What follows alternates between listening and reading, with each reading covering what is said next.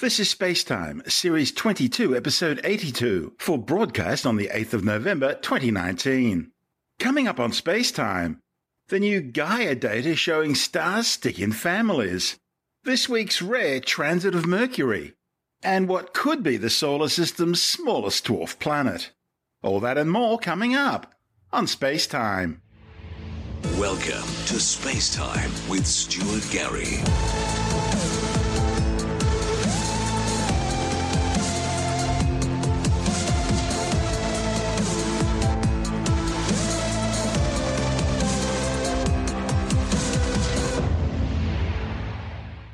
Data shows that newborn stars don't simply drift away from their stellar nurseries, but rather stick together in long lasting string like groups.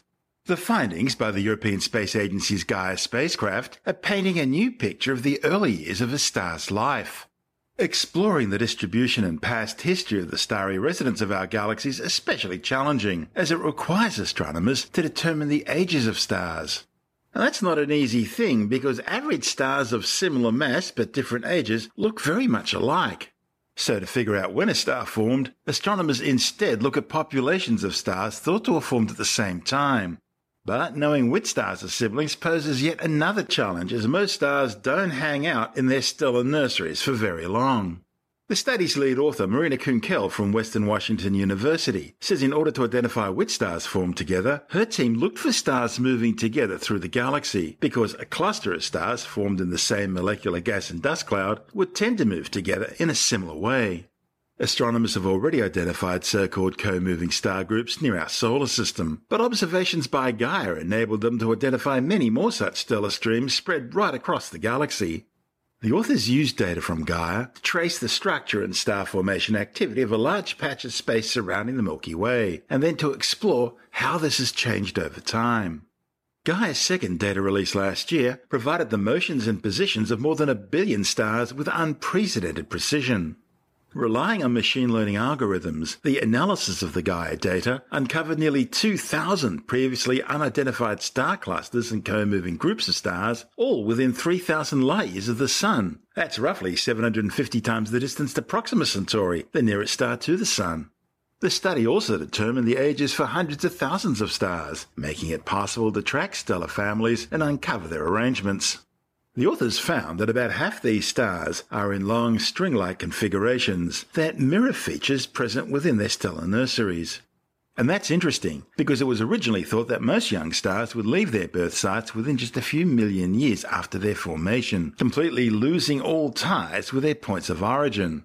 But it seems stars can stay close to their siblings for billions of years. The strings also appear to be oriented in particular ways with respect to the galaxy's spiral arms, something that depends on the ages of the stars within the string. Now, this was especially evident for the younger strings, comprising stars younger than 100 million years, which tend to be oriented at right angles to the spiral arm nearest to our solar system. The authors now suspect that the older strings of stars must also have been perpendicular to the spiral arms that existed when these stars formed, which have now been reshuffled over the past billion years. The proximity and orientation of the youngest strings in the Milky Way's present day spiral arms shows that the older strings are an important fossil record of the galaxy's spiral structure. The actual nature of the spiral arms is still very much in debate, with the final verdict on whether they're stable or dynamic structures nowhere near settled. Studying these older strings will therefore help astronomers understand if the spiral arms are mostly static, or if they move or even dissipate and reform over the course of hundreds of millions of years, roughly the time it takes our Sun to orbit a couple of times around the galactic centre. Gaia was launched in 2013 and is on a mission to chart a three dimensional map of our Milky Way galaxy, pinpointing the locations, motions, and dynamics of roughly 1% of the galaxy's stars. You're listening to Space Time. Still to come, a rare image of an upward shooting bolt of lightning called a gigantic jet. And later in the science report, a new study exposes just how the petrochemical multinationals have denied the science of climate change. All that and more still to come on Space Time.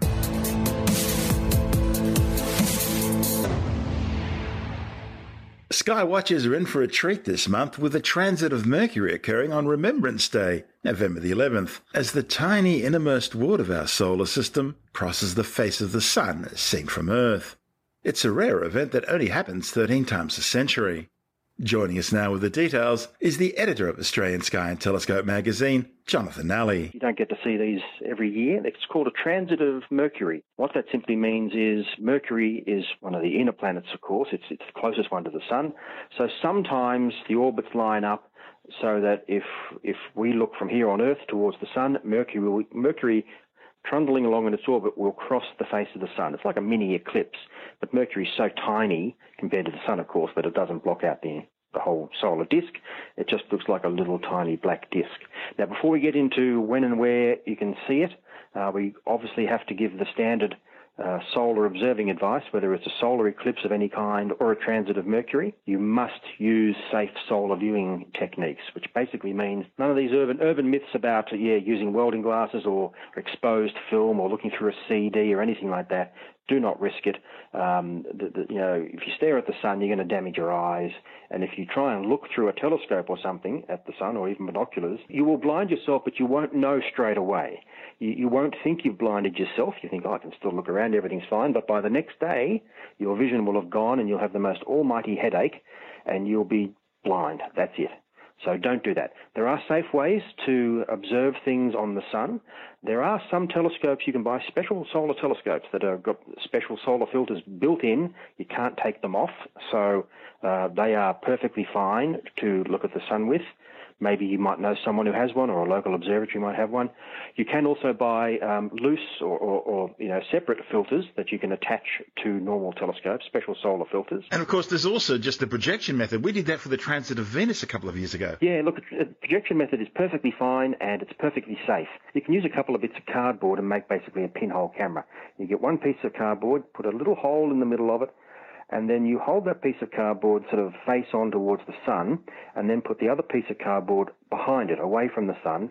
The sunlight will, will go through that little hole in the first bit of cardboard and then it will expand outwards and then it will reach the second bit of cardboard and you'll see an image of the sun. And you just adjust the distances to get the, the sharpest sort of picture you can and hopefully you should see a tiny little black dot slowly trundle its way across the face of the sun.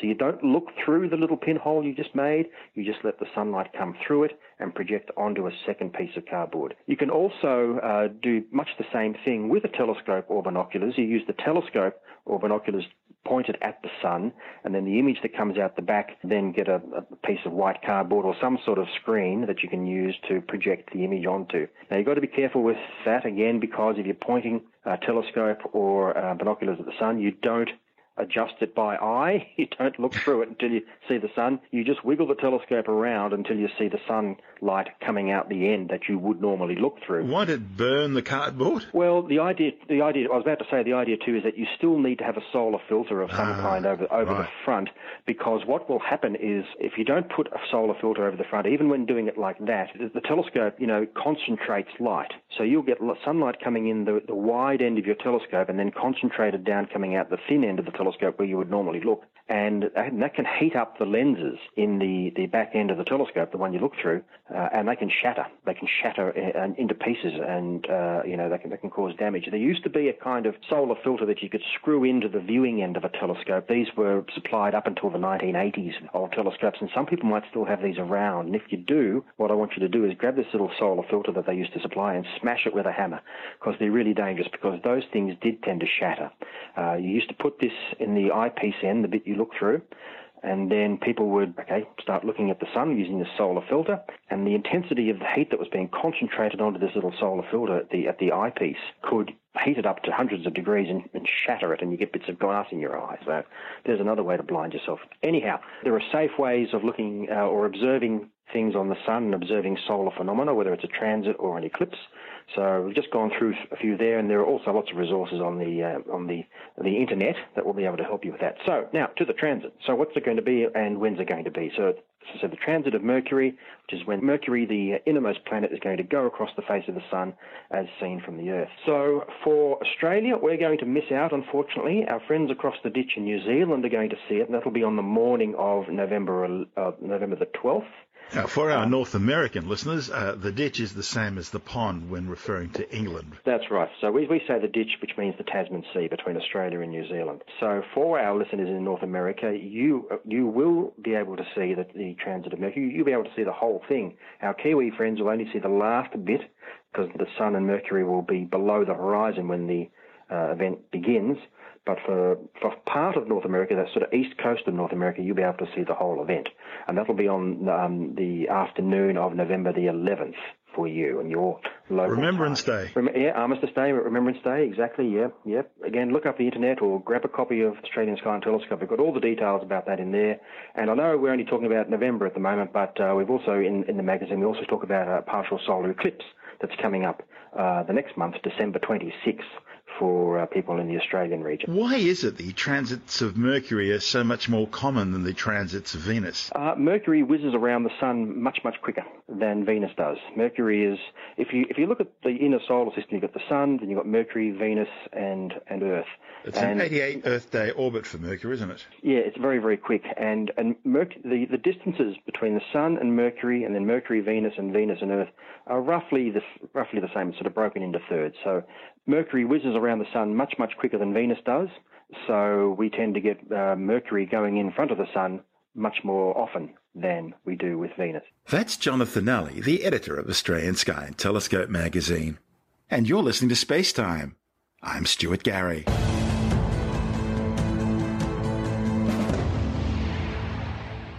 Astronomers have spotted what could well be the smallest dwarf planet in our solar system. A report in the journal Nature Astronomy claims the object, Hygieia, is the fourth largest body in the main asteroid belt between Mars and Jupiter, outsized only by the dwarf planet Ceres and the asteroids Vesta and Pallas. Using high resolution observations from the European Southern Observatory Sphere instrument on the Very Large Telescope in Chile, astronomers have determined Hygieia's shape and size, finding it to be practically spherical.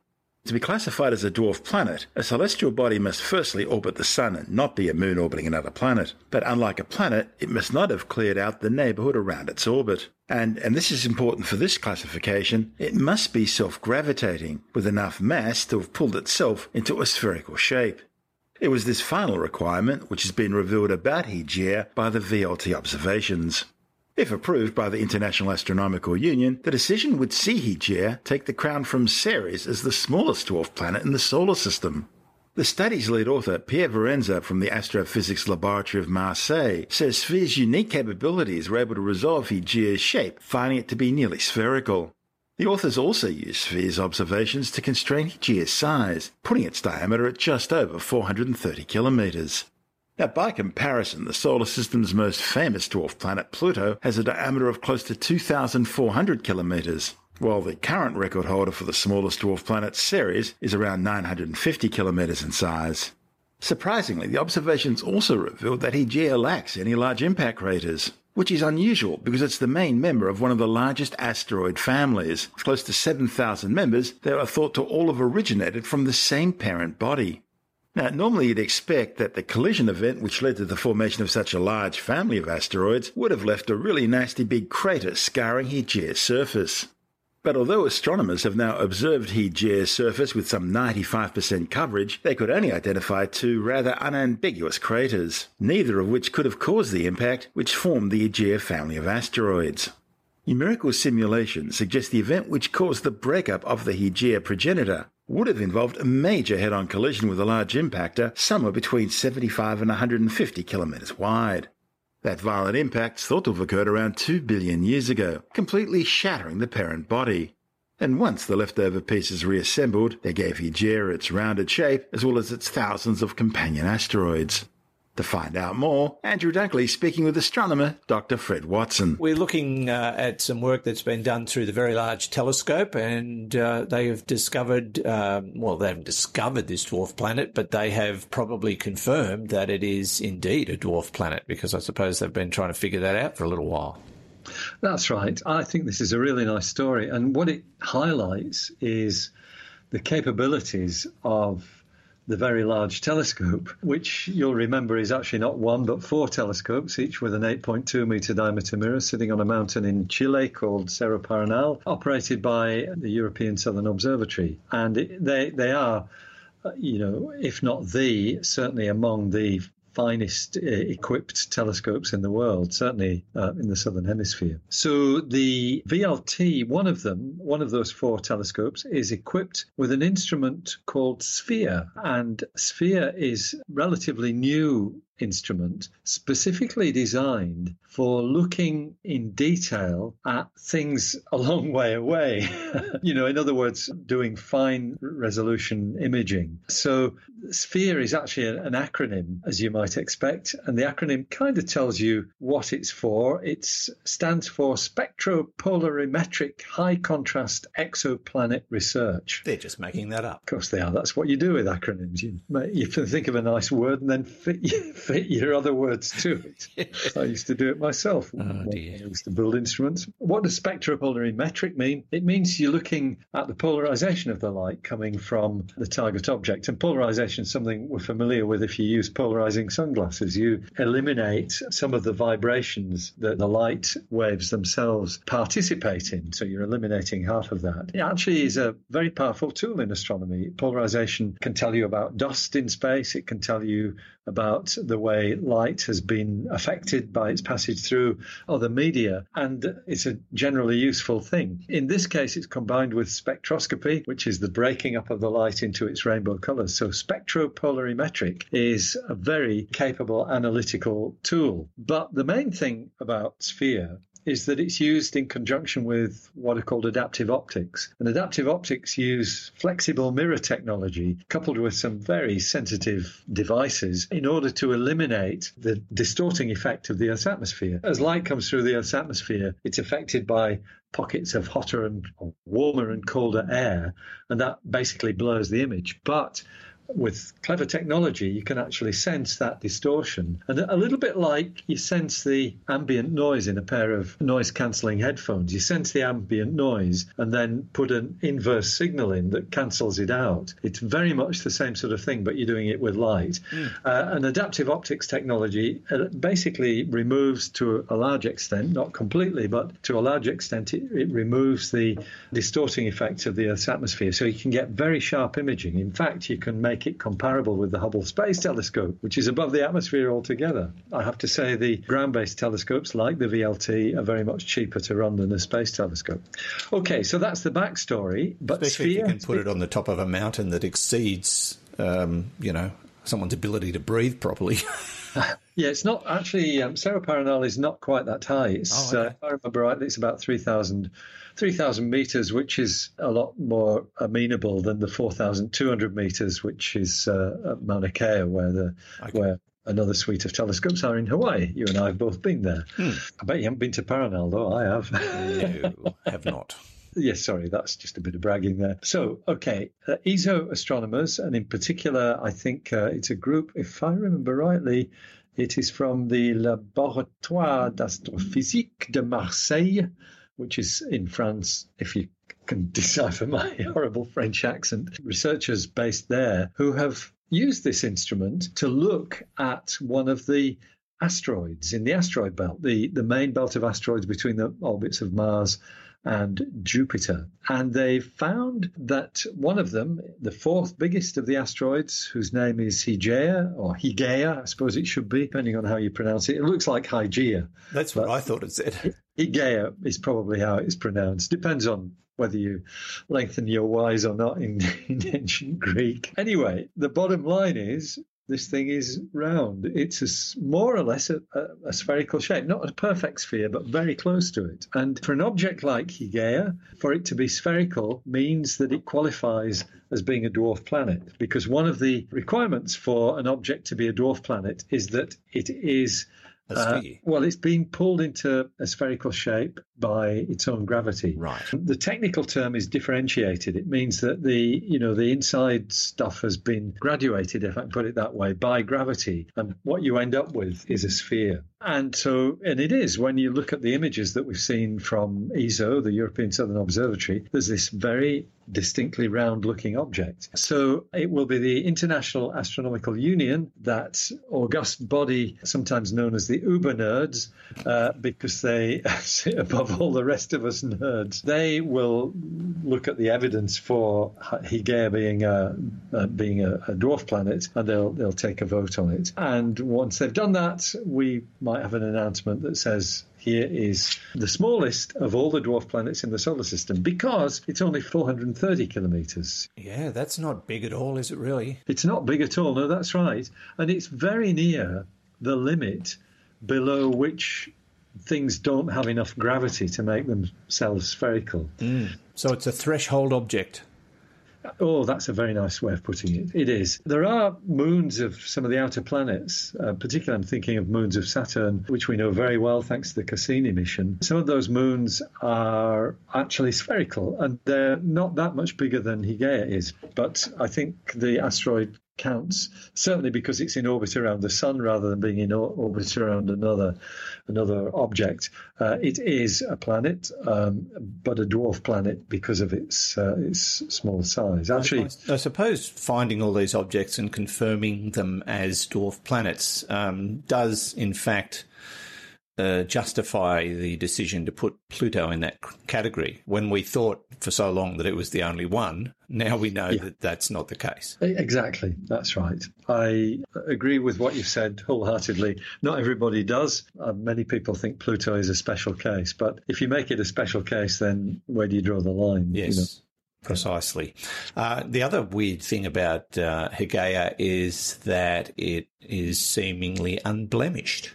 Yes, that's right. Everybody expected it would be, you know, would have big craters on it because there's a thinking that it was once probably uh, involved in a collision with uh, with other objects, and that's because we think there's debris from that collision still in the asteroid belt. But no, it's got a few vague looking markings on it, but it's not pockmarked by huge craters, which some of the moons of, for example, one of the moons of Saturn has. It looks like the Death Star because it's got this enormous crater on one side. Yes and and likewise um, uh, Phobos, which is the bigger moon of Mars, that's got a, a, big crater in it too. I think one of those strange markings on Hygieia is a circle with a cross in it, Fred.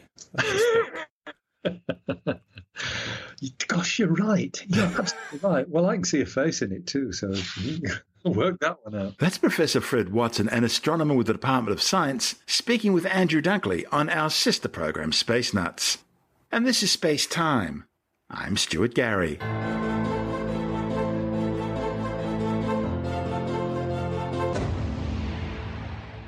A pilot flying at 35,000 feet over the Gulf of Mexico has managed to capture a rare video of an upward shooting lightning bolt known as a gigantic jet. The massive blue bolt burst out of the top of a passing thunderstorm, the huge filament reaching skywards into the ionosphere. The pilot's video is important because it contradicts previous hypotheses that suggested that gigantic jets could only reach their extreme heights if their streamers got a boost from the lightning leader. But this new vision shows the gigantic jet reaching the ionosphere well before the white hot lightning leader leaves the cloud. This suggests a far more powerful electrical configuration than previously thought exists inside the thunderstorm, perhaps as much as 200 million volts. Gigantic jets are part of a little understood group of mysterious lightning phenomena known as sprites, blue jets, and elves, which are seen to occur above the tops of thunderstorm clouds. Sprites are transient vertical column-like plasma structures, flashing high into the Earth's atmosphere, often in reddish clusters at altitudes of 50 to 90 kilometres. They're thought to be large-scale electrical discharges triggered by rare positive lightning that originates in the anvil head of the thundercloud, where positive charges tend to accumulate. Positive lightning is around five times more powerful and hot than the regular type of lightning normally seen, which is technically known as negative lightning. Positive lightning also lasts about 10 times longer, allowing it to strike many kilometers away from a storm, which led to the famous expression a bolt out of the blue. And unlike negative lightning, which occurs either inside the thunderstorm cloud or from the base of the cloud to the ground, positive lightning travels outside the cloud, striking the ground directly. Sprites is sometimes preceded by red halo emissions, lighting up a millisecond before the sprite, about 70 kilometers above the initiating lightning strike. These sprite halos are incredibly spectacular, looking like 50 kilometer wide disks. They're thought to be produced by weaker versions of the same ionization process which is producing the sprites. Just as spectacular are elves, flattened, expanding reddish glows of plasma some 400 kilometres wide, but lasting just a millisecond, which have been seen at altitudes as high as 100 kilometres above thunderstorms. But they're thought to have a very different cause the excitation of nitrogen molecules due to collisions between electrons being energized by the lightning from the underlying storm. Another close relative of sprites are known as blue jets. These are very bright narrow cones of plasma seen above thunderstorms at altitudes of 40 to 50 kilometres. Their colours believed to be caused by blue in the ultraviolet emissions from neutral and ionised molecular nitrogen. Blue jets are also thought to be associated with strong hail activity during thunderstorms. Another closely related phenomenon are blue starters, which are thought to be shorter versions of blue jets, only reaching about 20 kilometres in height. Gigantic jets, such as that imaged over the Gulf of Mexico, are thought to be bigger versions of blue jets. This is space time, still to come. Smoking now costing the Australian community more than $137 million a year. And good news if you're a coffee drinker. All that and more, still to come on Space Time.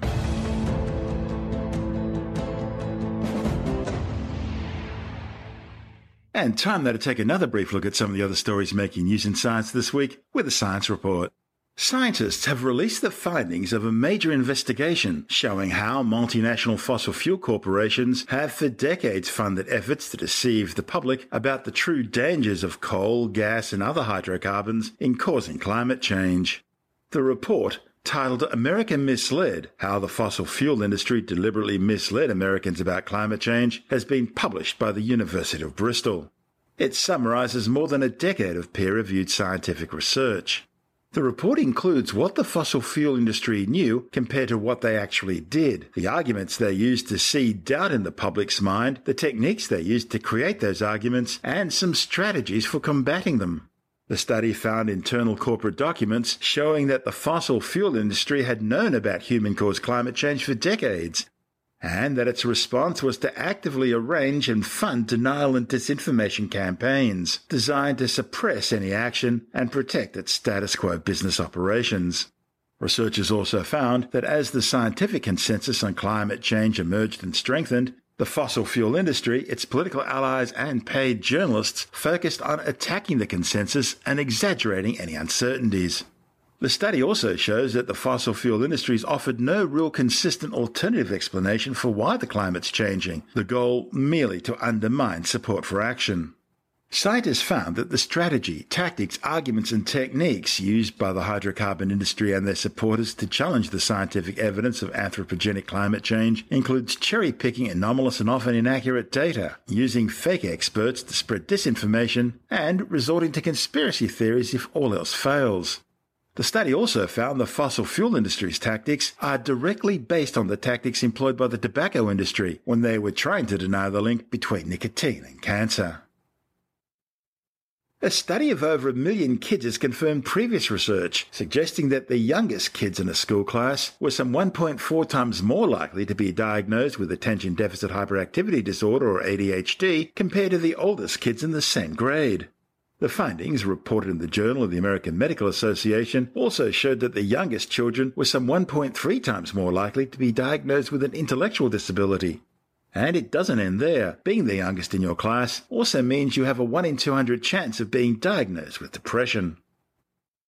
A new report warns that smoking is now costing the Australian community almost $137 billion a year. The findings by the National Drug Research Institute also showed that the economic and social costs of tobacco was directly responsible for some $19.2 billion in direct tangible costs in the 2015-2016 financial year, while the intangible costs were estimated at a massive $117.7 billion. The new research is the first national update in 15 years on the costs of smoking in Australia. Meanwhile, an editorial in the British Medical Journal says filtered cigarettes should be banned because filters don't make smoking any safer, and trillions of butts are discarded globally every year, adding to the worsening problem of plastic pollution. The authors found that cigarette filters are made from a non biodegradable plastic called cellulose acetate, and so should be banned along with other single use plastics such as straws. Archaeologists have uncovered an ancient walkway thought to have been used by pilgrims as they made their way to worship at the Temple Mount in Jerusalem. The discovery, reported in the Journal of the Institute of Archaeology, was made in the city of David in the Jerusalem Walls National Park.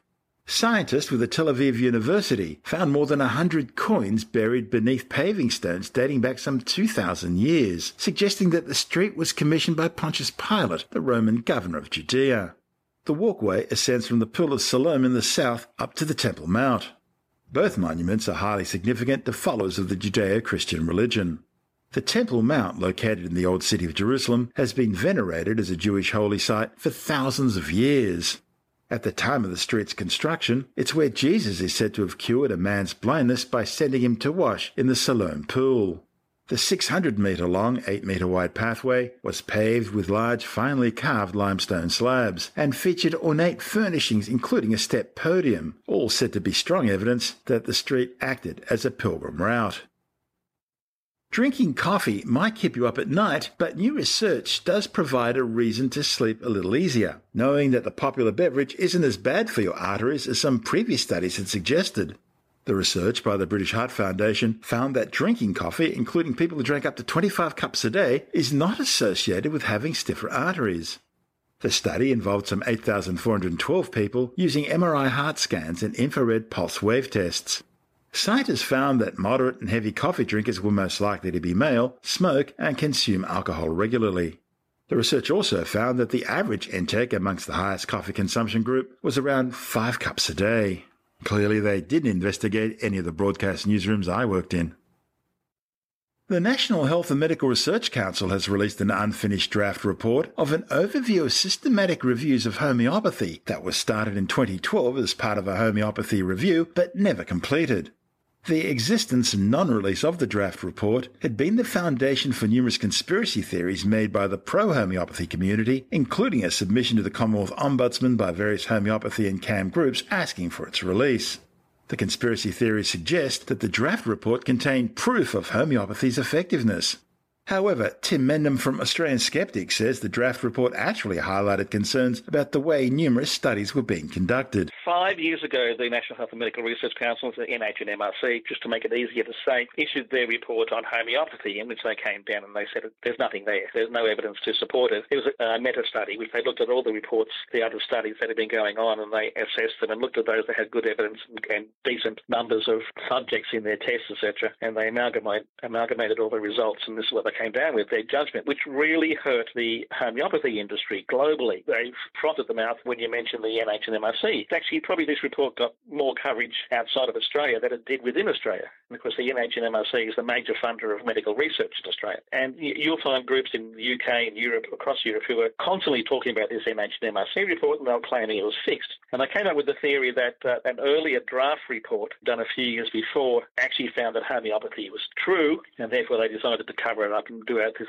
second report, which they published. Now, homeopathy groups in Australia and overseas put in a campaign to the Commonwealth Ombudsman in Australia to try and get this first draft released.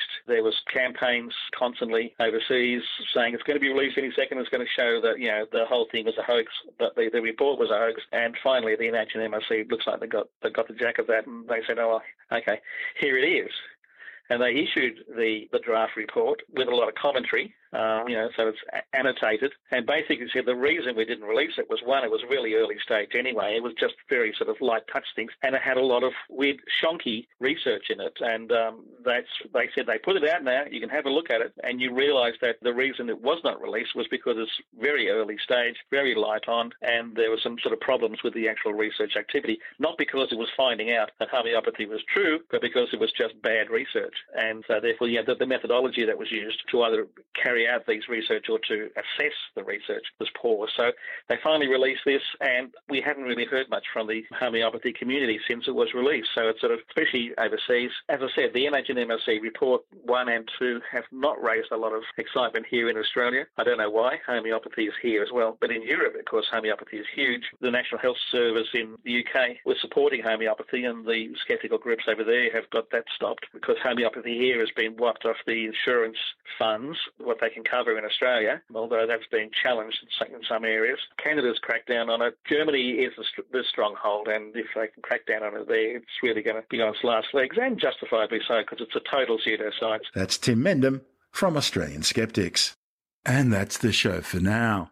You can subscribe and download Space Time as a free twice weekly podcast through Apple Podcasts, Stitcher, Bitesz.com, Pocket Casts, SoundCloud, YouTube, Audio Boom, from spacetimewithstuartgary.com, or from your favorite podcast download provider. If you want more space time, check out our blog, where you'll find all the stuff we couldn't fit in the show, as well as loads of images, news stories, videos, and things on the web that I find interesting or amusing. Just go to spacetimewithstuartgary.tumblr.com. That's all one word and in lowercase, and that's Tumblr without the E. You can also follow us through at Stuart Gary on Twitter, at Spacetime with Stuart Gary on Instagram. On Facebook, just go to www.facebook.com slash Spacetime with Stuart Gary. And you can also find us on the Spacetime with Stuart Gary YouTube channel. Spacetime is brought to you in collaboration with Australian Sky and Telescope magazine, your window on the universe. You've been listening to Spacetime with Stuart Gary. This has been another quality podcast production from Bitesz.com.